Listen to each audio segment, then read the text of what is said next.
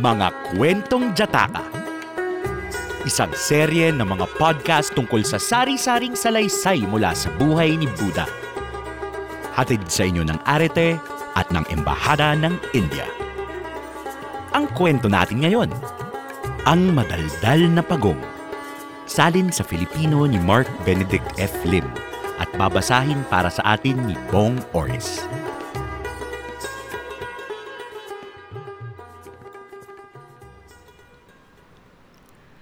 Madaldal na Pagong, isang kwentong Jataka.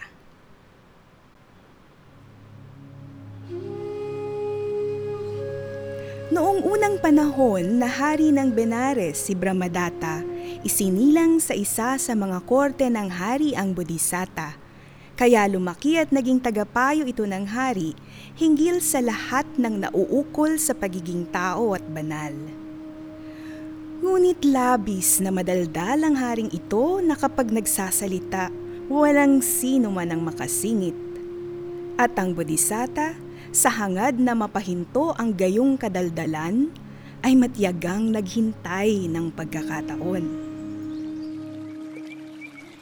Samantala, may naninirahang pagong sa isang partikular na sapa sa rehiyon ng Himalaya dalawang ilahas na gansa na naghahanap ng pagkain ang nakipagkilala sa kanya at paglaon, naging matalik silang magkakaibigan. Isang araw, anang dalawa sa kanya, Kwek, kwek, kwek. Kaibigang Pagong, may magandang tahanan kami sa Himalaya, sa talampas ng bundok Chitakuta, sa loob ng kwebang puno ng ginto. Gugustuhin mo kayang sumama sa amin? Aba! Wika niya. Paano ako makakarating doon? Kwek, kwek, kwek. Ay, isasama ka lang namin kung kaya mong itikom ang bibig mo at wala kang sasabihin ni ano sa kahit na sino. Oo naman, kayang-kaya, sabi niya. Isama ninyo ako. Kaya ipinakagat nila sa pagong ang isang patpat. At habang tangan-tangan nilang magkabilang dulo nito, lumipad na sila sa himpapawid. Natanaw ito ng mga bata sa nayon at napabulalas.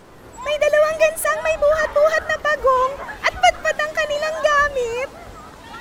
Nang mga oras na iyon, nakarating na ang mga gansang kay bilis ng lipad sa papawirin sa ibabaw ng palasyo ng hari sa Benares. Gustong isigaw ng pagong. Abay, kung binubuhat nga ako ng mga kaibigan ko, ano ba naman iyon sa inyo, mga duwag? At kaya napabitiw siya sa pagkakakagat sa patpat.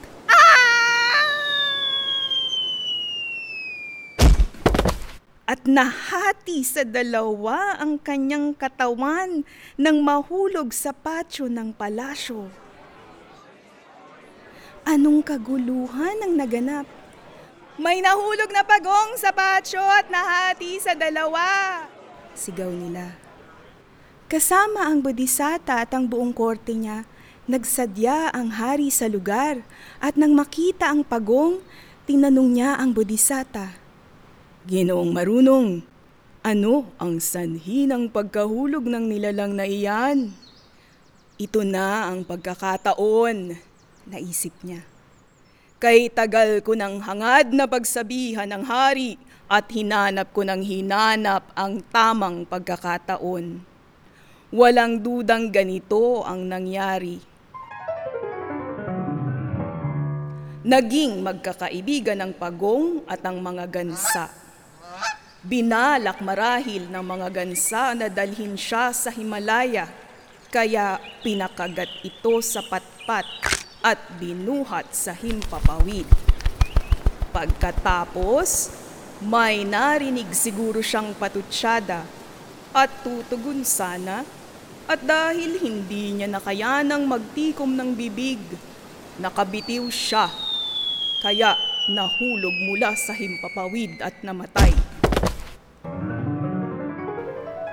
Gayon ang inisip niya At tumugon siya sa hari, Kamahalan, sadyang ang mahahaba ang dila na walang habas sa pagsasalita ay humahantong sa ganitong sawing kapalaran. At winika niya ang sumusunod na berso.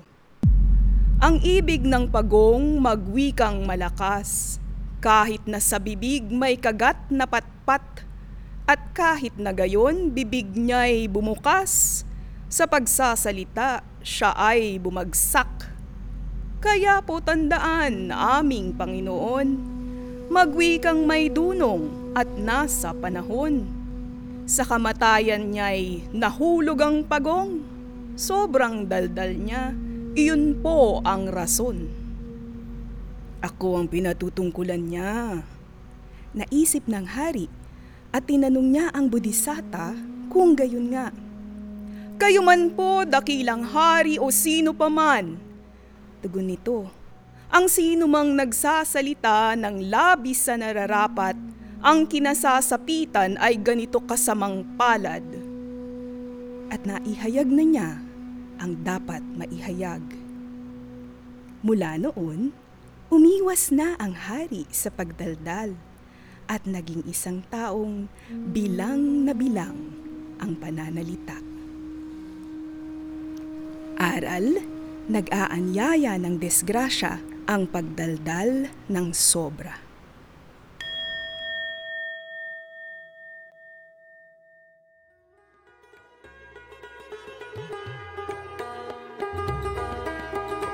Salamat sa pakikinig. Sundan ang mga kwentong Jataka sa arete.ateneo.edu para makita mga gawaing pang-aral at iba pang kwento ng seryeng ito. Maaari nyo ring tignan ang website ng Embahada ng India sa eoimanila.gov.in. Mapapakinggan nyo rin ang kwentong ito at iba pang mga kwento sa Spotify. Hanggang sa susunod na kwento. Ingat!